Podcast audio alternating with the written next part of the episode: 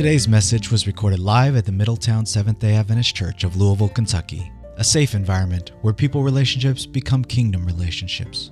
Find us online at www.friendlychurch.com. Happy Sabbath, everyone. King David wrote Psalm 84 1 How lovely is your tabernacle. You know, I mean, I look at I look at this audience today and I say, well, Lord, how lovely is the Middletown sanctuary this morning. You know why? Because I get to see your lovely faces. Praise the Lord. I'm so excited to see all of you here. Their faces I haven't seen in months and many, many, many moons and months and days and weeks. You are here and you are in the presence of our Lord. And that's what makes it different. You know, this is the day that the Lord has made. Let us rejoice and be glad in it. It's so good to see all of you. And if you're joining us online, and if you're out of town, and if you drive through Middletown, through Louisville at any time in point, you're welcome to stop in Louisville and join us for worship at the Friendly Church. You can find us online at friendlychurch.com and get all the information you need for you and for your family to come and join with us here at the Middletown Seventh Adventist Church. So, on behalf of God Almighty, we welcome you here today. It is a different day. Open your Bibles with me to Genesis, to the very first chapter of the Bible. Genesis chapter 1, verse 31. We will read Genesis 1 31 to Genesis 2, verse 2. Genesis 1, beginning with verse 31, I will be reading from New King James Version. Then God saw everything that he had made, and indeed it was very good. So the evening and the morning were the sixth day. Thus the heavens and the earth and all the host of them were finished. And on the seventh day, God ended his work which he had done. Wait a minute. Do I read that right? God ended his work on the seventh day? Did we miss something all this time? Verse 2 And on the seventh day, God ended his work which he had done and rested on the seventh day from all his work which he had done. Welcome to Middletown Summer Series Sabbath in 3D. Let us pray. Lord, we're here to open your word. And we're here, Lord, to listen to you speaking to us. I pray, Lord, that this summer you will give us a fresh new look at the Sabbath. Lord, this is the gift you have given us at creation. And Lord, you intended many things through it, and we will explore this wonderful gift you have given us. And Lord, I pray today that your Holy Spirit will be present here with us, will open our hearts, will will fertilize the soil of our hearts so that the seeds of truth that will be planted will bring forth fruit. We ask this in the name of Jesus, our Lord and Savior. Amen and amen. The patient is surrounded by flowers in his room. Many flowers because every day people bring him flowers until he begs the nurses to take some of the flowers and share them with other patients who could get cheered by them. Someone stops by and sings him the Lord's Prayer. An old friend brings him a favorite food, his favorite food. A neighbor brings him a painting. His son brings him a stuffed animal to be with his dad countless other come to visit him. this patient is close to death, infected with streptococcal pneumonia, a rare and often fatal bacterial infection. He is on an emergency schedule. Every four hours, he is given special medication for his throat. Then he is tilted upside down by the respiratory therapist. Every medical staff that works for him does their job to prevent this man from choking to death. But see, a month earlier, he had been living a typical 21st century life. He was seeing patients in psychotherapy. He was running a not for profit organization and traveling around the country lecturing and teaching. When he was at home, he served as chaplain in an AIDS clinic. He was also finishing writing a book while trying his best to be a good husband and father. But now he was exhausted, barely able to breathe at all. He's attached and entwined long plastic tubes feeding him with fluids, antibiotics, and oxygen. Visitors? Oh, great visitors, but each bringing their particular gifts of kindness. But you know, both, they both comfort and tire him. It is now that he realizes that every act, no matter how pleasant or nourishing, requires efforts, efforts, and consumes oxygen. Every gesture, every thought, or every touch uses some life. And it is now that Wayne, the patient, has the realization, the great awakening of his life. And he writes, Rest is an essential enzyme of life, as necessary as air. Without rest, we cannot sustain the energy needed to have life. We refuse to rest at our peril. Many of us feel we can legitimately be stopped only by physical illness or collapse. Wow. You know why? Because of our desire to succeed, we do not rest. And because we do not rest, we lose our ways and we bypass the nourishment that could give us sustenance.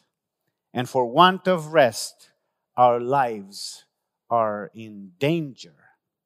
In our drive for success, we are seduced by the promises of more. Have you heard of that? More?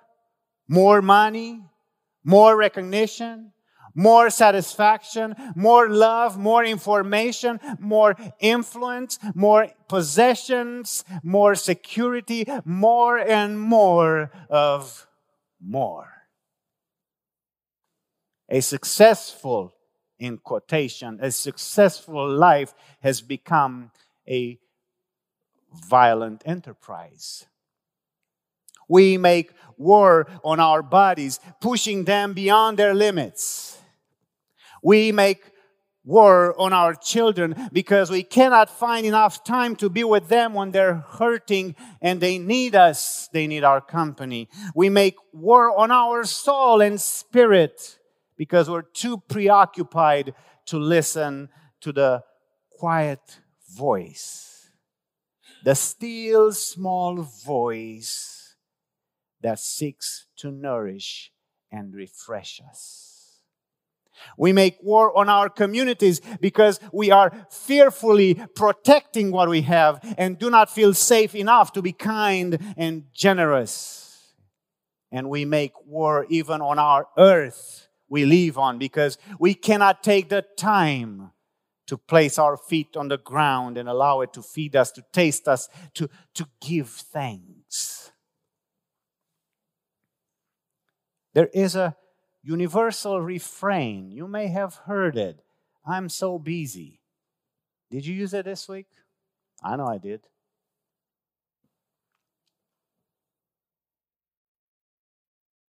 It doesn't matter who you're speaking to, from doctors to daycare workers, sh- from shopkeepers to social workers, parents and teachers, nurses or lawyers, students or therapists, community activists or cooks. They all say, I am so busy. Whether they're Hispanic or Native Americans, they're, they're Caucasian or blacks, their work in the world rarely feels light, pleasant, or healing.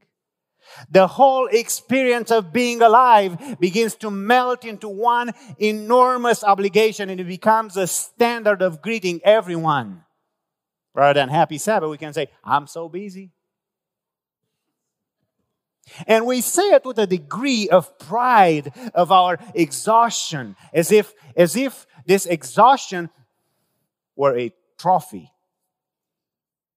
The busier we are, the more important we seem to ourselves to be unavailable to our friends and family, to be unable to find time for the sunset or even to know that there was a sunset that went down, to go through all our obligations without time for a single mindful breath, this has become the model of a successful life in our times.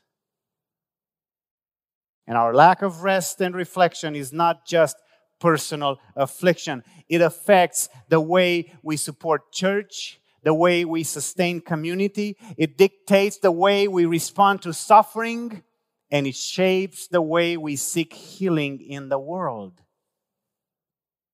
In the fields of community development, public health, mental health, and criminal justice, the way problems are solved, they're always solved frantically, desperately, reactively, and obviously badly. Despite their well meaning and generous efforts, community, corporate, and church leaders, they're all affected and infected with a fearful desperation that is destructive to a genuine helpfulness of justice and healing. Without, my friends, without the essential nutrients of rest, wisdom, and delight embedded in the problem solving process itself, the solution we patch together is likely, likely to be an obstacle to the genuine relief. Because in this spell of work, we take everything for granted. We consume things, people, and information. We do not have time to save our life, nor to care deeply and gently for ourselves or our loved ones or those in the world, but rather we use them all up and throw them all away. The questions we ask in this beginning of this series, the questions I want to challenge you with are this How have we allowed ourselves to get to this? How did we get to so terribly, how did we get so terribly lost in a world saturated with striving and grasping, and somehow it is depleted of joy and delight? May I suggest to you this morning that we have forgotten the Sabbath. Today's sermon title, Sabbath in 3D, The Beginning. So let's go back to the beginning. Genesis 1 again. Genesis 1, back to the creation week. When the creator of all things set some limits, some parameters, some boundaries, he set in place patterns and rhythms of life. And if we're ignoring them, we do so at our own peril in the sixth day of the week of creation. It is the sixth day of the week of creation. And by now, what was without form and void is beyond imagination beautiful and filled with beautiful things. This is the sixth day of creation. The earth is illuminated by God's glory and by the sun and the stars. The trees and plants and vegetation all bring forth fruit. The birds of the air, the fish of the sea, and all the animals and creeping things, they're all partakers and givers of beauty. God looks at the end of the day, at the end of the sixth day, and saw that everything was very good. The man, Adam, was created earlier in the sixth day, and after a medical intervention where Adam is put to sleep and God is operating on him, Eve becomes his life partner for good. And the Bible tells us in Genesis 1:31 Then God saw everything that he made, and indeed was very good. So the evening and morning were the sixth day. But if God would have stopped right there, if God would have stopped right there at the end of the sixth day of creation, his perfect creation would have not been completed. Because verse 1 of, chapter 2 says, Thus the heavens and the earth and all the host of them were finished, and, and there he is, there is an end, A and D, here Creation week is not over yet. Yes, everything and everyone was set in place, and there is something, something else, something more to be created. God is not done yet. But sadly, in our life, we live life as if the creation week stops with day six. And even more sad is that Christians live life on earth as if creation week stopped on day six. See, I was surprised when I was to, I went to the Creation Museum, which by the way is a great place to visit. In their introductory movie, uh, introductory video for the week of creation, they too stopped on day six of creation.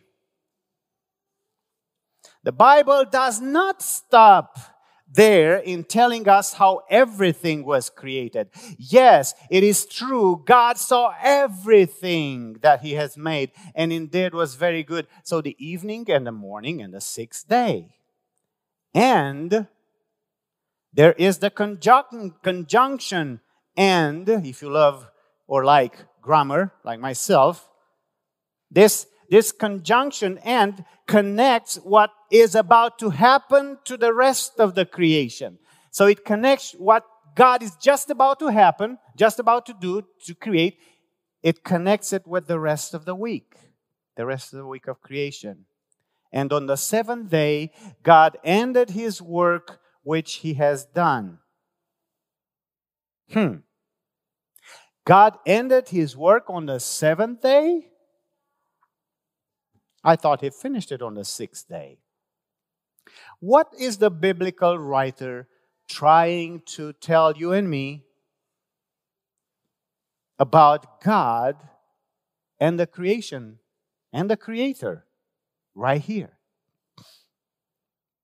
Genesis 2, verse 2. And on the seventh day, God ended his work which he had done, and he rested on the seventh day from all his work which he had done. So God did what? He rested on the seventh day. Let me tell you, I'm going to make a confession.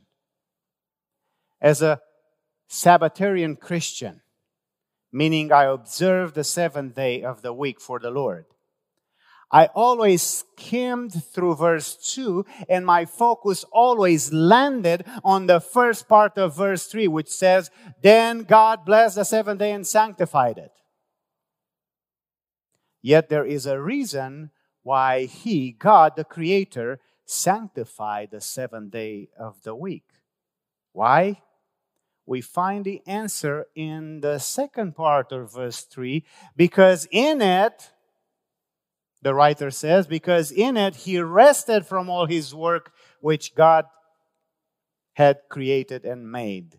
God sanctified the seventh day because in it he rested. Literally, you know, in original, in original Hebrew, it sounds like this, both verse 2 and 3. I'm going to read both of them to you. This is what in original sounds like. And on the seventh day, God ended his work which he had done, and he Sabbath on the seventh day from all his work which he had done. Then God blessed the seventh day and sanctified it. Why? Because in it he Sabbath from all his work which God had created and made. My friends, when the Bible tells us that God ended his work on the seventh day, it implies that in this day, the seventh day of the week, God created rest. And rest is the rhythm of life. We'll talk more about that next Sabbath in the sermon. Sabbath is the rhythm of life. Sabbath was created by God as a necessity to complete the week of creation. Sabbath rest marks end and gives us both permission and connection with God, the Creator, and His creation. You and I included. Sabbath is a way of being in a time where we remember who we are, remember what we know, and taste the gifts of creation and eternity. You know, it's like a, a path to a dense forest Sabbath creates a marker for ourselves. I know if you ever walked or hiked through a, a trail that is that is hard to, to be marked. But you got to have these points. I know in Romania when we did hike uh, on, in the mountains, you will follow there is a certain either a triangle or a square or a, round circle of a certain color, red, blue, yellow, and you follow, you look to the next tree that has that marker. And that will take you to your destination. Otherwise, you get lost. Sabbath creates a marker for ourselves. So if, if we are lost, we can find our way back to the path. Remember the Sabbath. The fourth commandment says, as God commandment, God commanded. Remember the Sabbath means remember that everything you have received is a blessing. Remember to delight in your life. Don't waste it away rushing. Remember to delight in the fruits of your labor. Don't throw them away. Remember to stop and offer thanks. Remember, as if we would forget, right? Huh. Yeah. Well, the assumption, the assumption is that we will forget. And history has proven that given enough time, we will forget Sabbath. In many ways, we have already done it. Remember, the Sabbath is not simply a lifestyle suggestion, it's a spiritual precept. It is spiritual because it is given by the Spirit of God. The same Spirit that gives life is the one who gives life by remembering the Sabbath. Now, how can forgetting the Sabbath possibly be morally or socially dangerous? How can forgetting to be restful or to sing songs, to worship, to take delight in the creation of the Creator, how can forgetting to do such things be as, as, as bad as murder, robbery, or deceit? Why is it so important?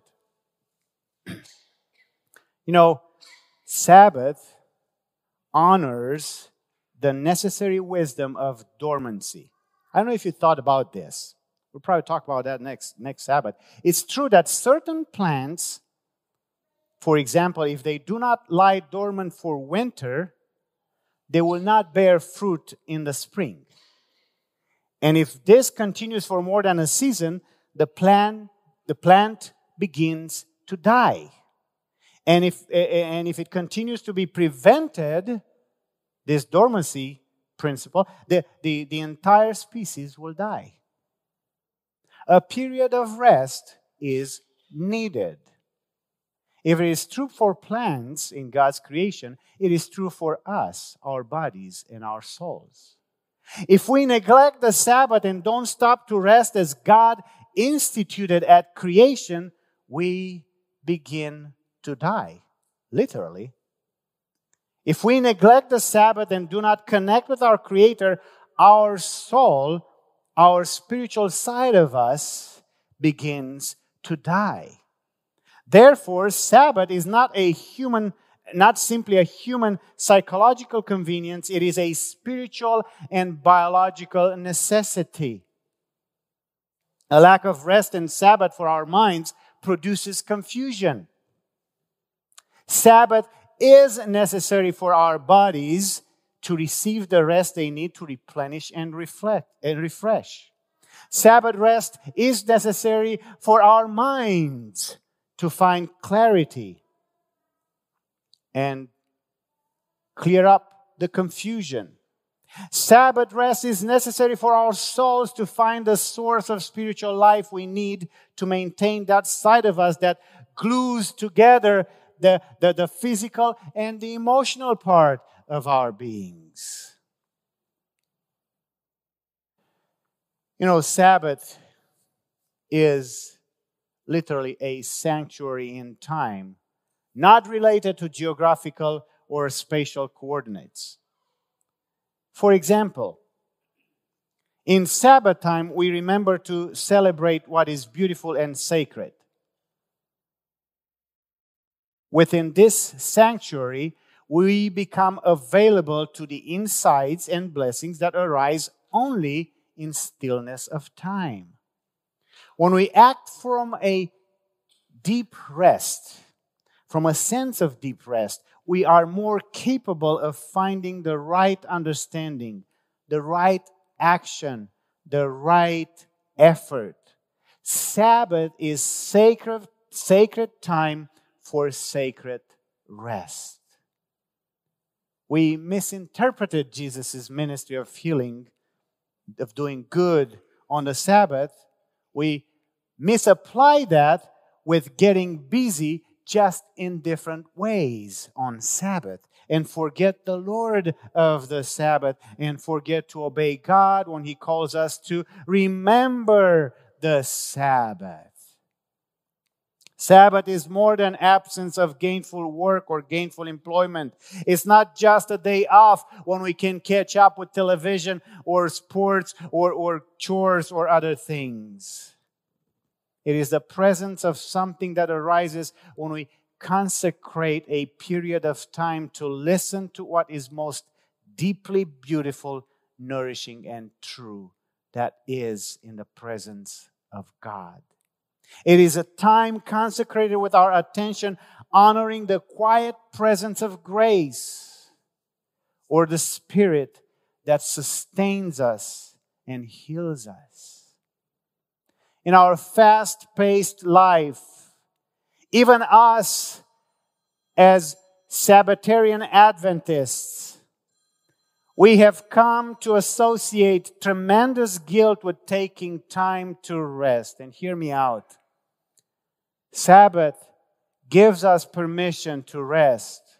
In fact, it, it commands us to stop. Sabbath transforms space just as it transforms us.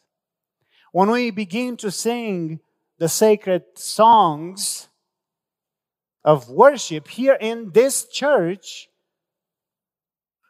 what has changed? What has changed from the perspective of space? Nothing changed. They're the same walls, same doors, same windows, same floors. But when we begin to sing those sacred songs, the space is transformed. The space is not different, but the time has been transformed. The space may be the same, but the time is consecrated. It, it, and it transforms space. So, in light of what I just said, could it be?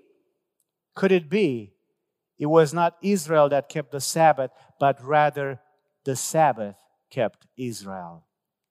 Could it be that practicing Sabbath for us as Seven day Adventists, as it was divinely ordained from the creation, could it be that keep practicing the Sabbath could keep the Sabbatarians together? Jesus said, Abide in me, and I in you. Literally, he is saying, Make your home in me as I make mine in you. And when you do so, then the promise I gave you, I am always with you, is fulfilled. And when you rest, you will find me, you will feel me. You will remember who you are, that you are my beloved child. You will remember that you are the light of the world. You will, you will remember everything I gave you when you remember the Sabbath. My dear friends, members of Middletown, YouTube watchers, viewers, Sabbath in 3D. This series is a plea for Sabbath keeping. It seems that due to our complex lives, we have forgotten the Sabbath physical, emotional, and spiritual Sabbath. This series is a reminder of the Sabbath in all of its aspects. Our work is fruitful only when we are quiet enough to hear the miraculous resilience present among those who suffer, patient enough to see the light that shines in the midst of darkness. So, Sabbath is not only for ourselves. When we are rested and refreshed, we serve more generously those who need our care. That's a natural principle. Once people feel nourished and refreshed physically, emotionally, and spiritually, they cannot help but be loving and joyful and peaceful and patient and kind and gentle and all the rest of the fruit of the Spirit. So the world craves, the world aches. The world needs the generosity of well rested people. So let us remember the Sabbath. Now, the question is how do we change the way we used to live? Well, a quick challenge is make Sabbath special. How do you do it? Well, in the Jewish tradition, they began the Sabbath day by lighting, lighting a candle or more candles.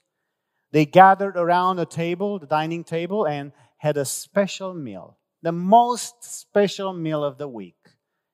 And they blessed each other, starting with the father, and we'll go all the way to the youngest in the family. As I have been studying this theme, this topic of Sabbath, I presented it to Pam and as you by now most likely know that she's supportive in everything I do. We started three weeks ago at the beginning of our Sabbath, Friday night. And we began the Sabbath by lighting a candle. Not on our regular table, but in the formal dining room.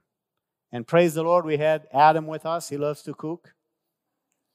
And this week we had Adam and Eric with us. They both love to cook. So last night we had a feast to invite the Lord in our life.